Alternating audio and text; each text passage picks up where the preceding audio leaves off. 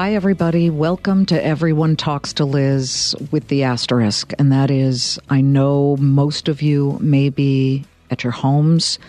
You are maybe quarantining. Who knows? But we know the whole nation has a lot of time on their hands to be listening to solid, quality, important, factual information.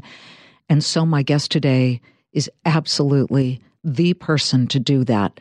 And I'll just start by saying that I look at him as a leader, and a leader can be defined as a person who commands a country, the military, a state, a city, a neighborhood, or, you know, even a single family. They always stay calm, they keep the best interests of the people they help in mind, and they lead them into and through some of the toughest battles. I look at them as bravery machines. So this week's Everyone Talks to Liz podcast guest to me is the epitome of a leader and his character and undying work earned him the title of Admiral in the United States Navy. He was also Supreme Allied Commander of NATO and commander of both the United States European and Southern Commands. I'd like to welcome Admiral James Stavridis, who also, of course, is the author of the new book, Sailing True North 10 Admirals and the Voyages of Character, which I read over the past week, Admiral. And I have to tell you, so much of the leadership qualities that you outline with these 10 admirals would be very much appreciated today. And speaking of today, tell me if if if there were a war, I know I would feel comforted knowing you're in charge, but there is a war right now. It's a global one to slay the hidden enemy of the coronavirus. Tell us what you think our leaders are doing right, but also what you feel they have done wrong. Uh, Liz, wonderful to be with you, and to all those who are listening in a quarantine status in particular, mm. be brave of heart. We will come through this. Let's um, let's pull two characters out of the book, Liz, if I can, because both of them in Sailing True North um, epitomize what we need at this time. The first one, you probably know I'm going to say this, is Admiral Chester Nimitz. Mm. Becomes the commander of the U.S. Pacific Fleet as World War II unfolds. He takes command two weeks after Pearl Harbor, another black swan event that we did not see coming. And so, what does he do? He is uh, uh, in his uh, early 50s at this point. He's waited a lifetime to become the commander of this fleet, and yet the fleet is ruined and a smoking hulk in front of him in Pearl Harbor. So instead of taking command, in his beautiful service dress whites on the deck of a gorgeous battleship. He ends up taking command in a rumpled set of khakis on the deck of a tiny diesel submarine. But here's what he does that is apropos of the moment. He recognizes the crisis in front of him. He's very clear eyed and realistic about it. He builds a team. He delegates. He finds the greatest naval, Marine Corps, and indeed Army and Air Force minds in our military. He brings them together. People as disparate as Admiral Bull Halsey, very volcanic, uh, General Douglas MacArthur, very challenging always with his own ego. He brings a team together. So, delegation. And number three, Liz, he never raises his voice. He never loses his temper. He is calm and steady because he knows everyone is watching him. So I'd say we need leaders like Nimitz at every level, uh, from our president to our governors to our mayors to, as you mentioned, within our families. We need leaders who are clear eyed about the challenges, who are going to build teams and delegate, and three, who are not going to lose their temper, are not going to get emotionally carried away with the moment. So I'm going to start with leadership like Chester Nimitz. That's what we need. The second person is another admiral, a wonderful admiral, perhaps my favorite personality of the 10 in Sailing True North. And her name is Admiral Grace Hopper. Oh, sure. She's a tiny little woman, you know, five feet, 103 pounds. Pearl Harbor happens, and she's not ready to take command of the Pacific Fleet, but she's smart as hell. She's a PhD in applied mathematics. Um, she's a professor at Columbia. She goes down to a Navy recruiting office and says, I want to join the Navy. And they tell her, You don't weigh enough to join the Navy. Good problem to have. She goes off and eats milkshakes and steak and comes back. She makes the weight limit and she goes on to bring the Navy into the computer age. She's the mother of COBOL, the computer programming language. She programs the first computer. She's an extraordinary person. But here's what I like about her, and I'll close with this her sense of humor. Smart as hell, saw around every corner there ever was, but she kept her sense of humor. And that's what I would add to the prescription that we mentioned a moment ago for Nimitz. In all of this, we have to see through the bleakest of this that we will go forward and we need to maintain that good sense of humor and the kindness that goes with it. Kindness is absolutely important. It's almost a, uh, an ingredient in what we hope will be a recipe that is very healthy for this nation at the moment. I, th- I think you're right. Anybody can lead when the sun is shining, but you also say it's what they do when the options are very rough seas and morally ambiguous. Um, right now, as we fight this coronavirus, we're looking to our leaders. Who, from what you've seen out there, whether it's certain governors or mayors, I have a great mayor in Edgewater, New Jersey. You know, Bergen County is a hot zone. It's the hot zone of the state of New Jersey. He used to be an oil trader at the NYMEX. This guy's got some serious testosterone mojo running through his veins, and he has taken the city and is handling it at every level. Um, I, I'm thinking because this is our area, the tri-state area, Governor Cuomo. You know, who do you think's doing the right things? Tell me.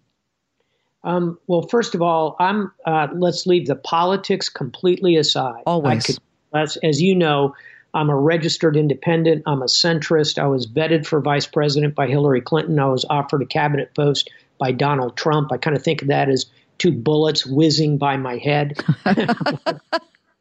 but I will tell you, I, I'm looking at pure leadership qualities. I like what Governor Cuomo is doing. He appears by himself. He clearly is in command of the moment. He is very straight shooting. He's reaching both up to the national level, to the president, who I think is working well with Governor Cuomo. And I think Governor Cuomo is reaching down to those wonderful local authorities, those mayors that range from tiny little towns in Western New York to dealing with Bill de Blasio. I mean, talk about a range of personalities he has to deal with. And egos. And, and egos, indeed. And I think he's doing a pretty good job with that. Another national figure who we've all come to know and I admire deeply now is uh, Dr. Fauci, who's this uh, tiny little ball of mojo. I don't know how much you know about his background, but he comes from a very blue collar background in New York. He's on a construction crew that literally builds Cornell Medical School and then ends up graduating at the top of his class from Cornell Medical School. Mm. Talk about a straight shooter who's got, I think, that right balance of optimism, but also tells it like it is. Those are two people that I think are both doing a very good job right now, among many others around of course, the country. Of course, some very nameless hospital workers who are staying calm, staying away from their own families so that they can treat complete strangers. Um, one of my son in laws is a physician and he is uh, working at an emergency room in Atlanta. He comes home exhausted every night, uh, stumbles into the shower. My daughter and their little one year old um, have to stay away from him because he's constantly exposed to COVID 19. He's a real hero. And let me tell you his name. His name is Jimmy Wong. He's Chinese American and still has relatives in China. Um, he's first generation, born here, brilliant guy, went to Penn, went to medical school in New York. Um, there are countless stories of those heroic physicians uh, who are going to get us through this. God bless him and them, please. Um, Admiral, I want to I want to talk about the the genetics or or at least the DNA of panic. My dad was a surgeon. My dad would be called into the emergency room and he said, Liz, they would say gunshot wound victim. And they'd roll people in, their entire chest had been exploded by a gunshot. Mm-hmm. And his medical school teacher, Harry Newman, Dr. Harry Newman, R.I.P. He uh, he worked and and was the star urologist at um, uh, Albert Einstein in the Bronx. Had said, just start cauterizing, meaning look at the wound. Don't get overwhelmed by the big picture. Start looking at the details. Let me tackle this. I see an artery here that's bleeding. This is bigger. Let me cauterize and seal off this one. Okay, what about this one? If you look at the big picture, you will begin to panic. And what my dad said to all of us, we had five kids growing up in LA panic is contagious. Don't do it. In fact, he said there have been studies where if you're in an elevator and there are 10 people and the elevator stops, everyone's calm. If one person starts to panic, it becomes contagious. Don't panic. Themistocles, who is one of the admirals that you I don't even think the term admiral was existing back uh, back in 490 BC, 480 BC, but he's your first chapter. If you talk about panic, the Greeks were outnumbered 5 to 1 when it came to warships and the Persians had these triple bank of oars in their ships, and they were way bigger. But he destroyed the Persians simply by just using tricks and his brain, and also imagining to uh, somehow make his people, who were probably very terrified, brave. How do you instill bravery in people who are very scared? Well, first of all, your point is spot on, and I've seen it again and again in combat situations. Um, we emphasize over and over and over in our military training that you have to depend on the others on your team who are with you. Mm-hmm. And panic is absolutely contagious. Um, the ancient Greeks used to say that uh, the opposite of fear is not courage, the opposite of fear is love. It's love for the men and women who are with you in that difficult situation. So, number one prescription think about others and maintain that calmness of mind. And that's something that uh, the ancient Greeks did very well, and it continues to this day in much of our philosophy and thinking, both in the military, in the world of business, and in other worlds. And secondly, love your first point. Get people to focus on the details. What can I fix right now mm. that's here in front of me? And in the example you cite, Themistocles did exactly that by focusing his sailors and his seagoing warriors on their armor, on their swords, on their rowing. Um, so it's that mix of high level, philosophical, uh, broad love of others, why we sacrifice, why we take on these challenges, and focusing people on details and what they can fix that's right in front of them. You have to be able to do both as a leader in crisis. Well, going back to Admiral Nimitz, you said he didn't even have a, much of the Navy had been destroyed in Pearl Harbor, and the next couple of days he's taken control. So he surrounded himself with these people. But isn't it difficult, even for the best of leaders, when the sun goes down and night falls and you're watching people die, which is exactly what we're seeing right now? How do they summon from deep within some type of mineral, some type of super zinc, or who knows what, to give them bravery, courage, and the ability to lead? Now you come on to one of the central points in the book, Liz, which is the difference between leadership and character. Leadership is, think of it as a big door that swings out in the world and it influences other people. And a leadership uh, door can swing like FDR in World War II and bring us through the Great Depression and the Second World War. But uh, that big door of leadership can swing for ill as well. Someone like Pol Pot in Cambodia technically was a great leader, but his leadership had terrible ends to it. That big door of leadership, Liz, swings on a tiny hinge of character. Mm. That's the human heart. And it is in moments like Nimitz faced, moments like uh, Themistocles faced, moments like Lord Nelson faced at the Battle of Trafalgar. All of these moments are where you need character if you are going to overcome the challenges that we all face. So I think that difference between leadership and character is just crucial. And at times like this, in dealing with coronavirus, we're going to find out not only who our best leaders are, but who among them have the character to get us through moments like this. And isn't it important that leaders need to care way more about character than reputation? Absolutely. And at the end of the day, uh, when your life is finished, you, you have kind of a choice in how you have focused your life. And a way to think about it that the uh, terrific writer David Brooks wrote about in his book, uh, The Road to Character. Think about it as what are people going to say at your eulogy? Are they going to talk about your resume? You know, he was the admiral, he was supreme allied commander, he is a PhD from the Fletcher School, he was the dean of the Fletcher. Or are they going to talk about he was a wonderful father? He was a loving son. He was a terrific brother. He was someone who raised his children in the best way.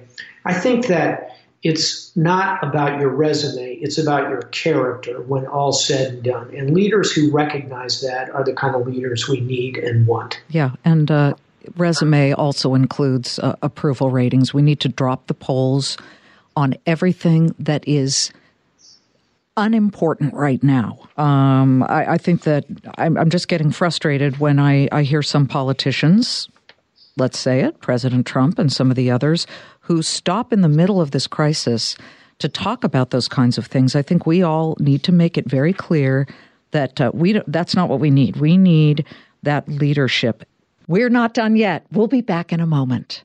We're driven by the search for better, but when it comes to hiring, the best way to search for a candidate isn't to search at all. Don't search, match with Indeed. If you need to hire, you need Indeed. Indeed is your matching and hiring platform with over 350 million global monthly visitors, according to Indeed data, and a matching engine that helps you find quality candidates fast. Ditch the busy work. Use Indeed for scheduling, screening, and messaging so you can connect with candidates candidates faster. Join more than 3.5 million businesses worldwide that use Indeed to hire great talent fast. And listeners of this show will get a $75 sponsored job credit to get your jobs more visibility at Indeed.com slash Claman. Just go to Indeed.com slash Claman right now and support our show by saying you heard about Indeed on this podcast. Indeed.com slash Claman. Terms and conditions apply. Need to hire? You need Indeed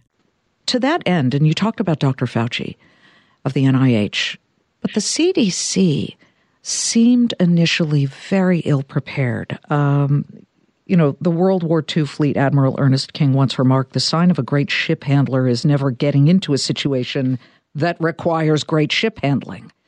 Uh, why are we not learning from previous situations, previous outbreaks, and stocking up for just this type of emergency. There will come a time for a big investigation into exactly that question. I think it'll be at the level of the 9 11 Commission uh-huh. because at the end of the day, almost no matter how this plays out, we're going to lose several hundred thousand Americans in their 80s mostly, some in their 70s, some much younger. And, and we lost 3,000 people in 9 11, and we had a national commission and really pulled apart what happened. I think we're going to need that. Now is not the time for that. Now is the time to solve what's right in front of us, what we were talking about a moment ago. Exactly. Details cauterize the veins that are bleeding. And the next thing we need to do in the future is to understand where we have failed thus far and be ready to go because there will be another pandemic. Every 100 to 200 years in human history, there's a significant pandemic, and despite all the improvements in medicine since the last one, we seem to be caught flat footed. I have been talking for about four years using Spanish influenza, which struck just over 100 years ago, as a warning bell. And now we see the need to have respirators, to have face masks, to have trained military units that can be activated. Where is the NATO alliance against pandemics? So we have lessons to be learned here. We need to get out of the political mindset, as you point out, and eventually we're going to have to answer the question nationally why have we failed and what can we do better next time? Admiral, I have a technical question that just popped into my mind. Uh, you've been on many a ship, sailed every sea. Um, you know well of submarines, etc. How are they doing social distancing? What I mean, have you ever seen an outbreak on a ship or an outbreak on a submarine? And are they trained? I, I, know the answer to this. Of course, they're trained to deal with it, but how do they prevent it? Yeah, let's let's start with what it's like on a U.S. Navy ship because I think a lot of people think that you know a Navy ship's probably kind of like a cruise liner. You know, they're are nice staterooms for every one of those sailors, maybe one or two people in each of the staterooms. Some of them have balconies. Hey, it's not like that. Think about your kitchen at home, and 15 people live in the kitchen. They're on bunk beds in your kitchen at home. That's what a Navy ship is like. So there's there's no way to establish uh, social distancing on a ship.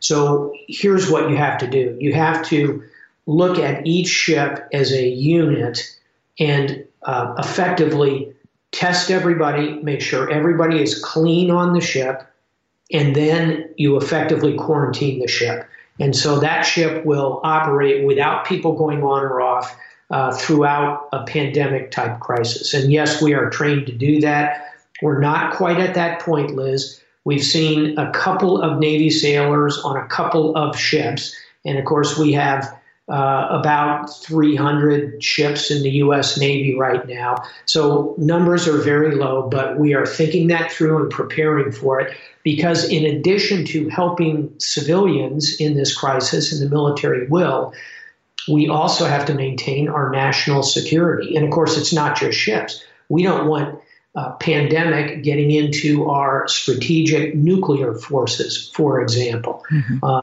we have uh, first order concerns, maintaining our security readiness, then being prepared to step out and help the general public. We'll do both. We are trained to do it. Um, perhaps the toughest environment, you've put your finger on it, are those Navy ships because our folks are packed in there. Yeah. I I I went and I went on that um, the U five hundred five in Chicago. It was a, a, German submarine that had been captured, and they brought it all the way to down, I guess, the St. Louis Seaway, and you can take a tour of it. And I took five steps in there and had to run out. It was so claustrophobic, and that's why I thought about that. What must it be like for our brave naval soldiers and military and and sailors to be dealing with this? Who was tough? To not make the cut in your 10 admirals? I'm sure you had a whole bucket worth of real leaders. Who did it kill you not to include, but you just had to make some decisions? Yeah, it, the number one admiral who was just below the cut line was an admiral named Arleigh Burke. And Arleigh Burke was uh, chief of naval operations. He headed the Navy immediately after World War II throughout World War II. He was the chief of staff and then a commander of a, a, major naval force. And he is beloved in my part of the Navy, which is the destroyer fleet, these small greyhounds of the sea. He was the original destroyer officer. Um, and I love him. I met him personally many times before he passed a couple of decades ago. But the reason he didn't make it, Liz, was he's as a personality type, he's almost exactly like Chester Nimitz. So you couldn't really take up another spot. The other one, uh, an admiral you've never heard of, but um, a very interesting character, is the Russian admiral, really the Soviet admiral named Gorshkov, Admiral Gorshkov, who was the head of the Russian Navy for decades during, if you will, the hunt for Red October years. And I desperately wanted to include him. He's a very interesting character. His style of leadership filtered through the communist system, but I couldn't get access to primary source material. So, as a, a research challenge, we couldn't quite drag him into it. So, those were two that I wanted to get in. And lastly, an admiral I, I really adore who's almost a contemporary of mine is uh, Admiral Michelle Howard uh, woman. She's uh, African American, first African American woman to become a four star admiral. She was um, the admiral who led the rescue of Captain Phillips. You remember that oh, movie? Oh, sure. Right. She is the one star admiral uh, in command of that uh, flotilla of ships that rescues Captain Phillips. She went on to be a four star. I only did not include Michelle because at the end of the day, I thought there was symmetry to having only admirals who have passed away, who have, uh, if you will, joined the great fleet in the sky. There'll be other books, and I may even have time to write about Michelle Howard at some other point. But there's three that uh, I really esteem that didn't quite make it in the top 10. I know tough choices are made when you're trying to slim something down or keep it within the boundaries of what you have to, but I, I wanted to give those just under the line people an opportunity, at least for you to describe them. You know, uh, broadening it to all wars and battles, I think about the Israelis. And I think, you know, not a big uh, naval power back then when it was fighting for its survival, although you could argue it was fighting for its survival every single day up until now, still. They were attacked as soon as they declared independence by surrounding nations with unbelievable firepower, and yet they were able, and, and certainly during the Six Day War, destroy the Egyptian Air Force because they just were so much uh, smarter and proactive. We can beat this coronavirus, can we not? What is your final word to our listeners? We can and we will uh, defeat coronavirus. I guarantee it. And in a certain sense, we are lucky that this virus is not as lethal as, say, the Spanish flu from 100 years ago, not as lethal as avian flu from 1997, Liz, which had a 60% mortality rate. Um, so we are going to get through this one. I have no doubt about it. And in fact, I think, and this is your world, of course, with the great work you all do on Fox Business, you. you know that the risk here is medical to the elderly, but it's economic to the young. And we need to be very mindful of potential unemployment amongst youth, the economy slowing down significantly. We will get around the medical side of this. It's going to require great minds, economists, business leaders, commentators like you, Liz, who can help guide us through the economic side of this thing.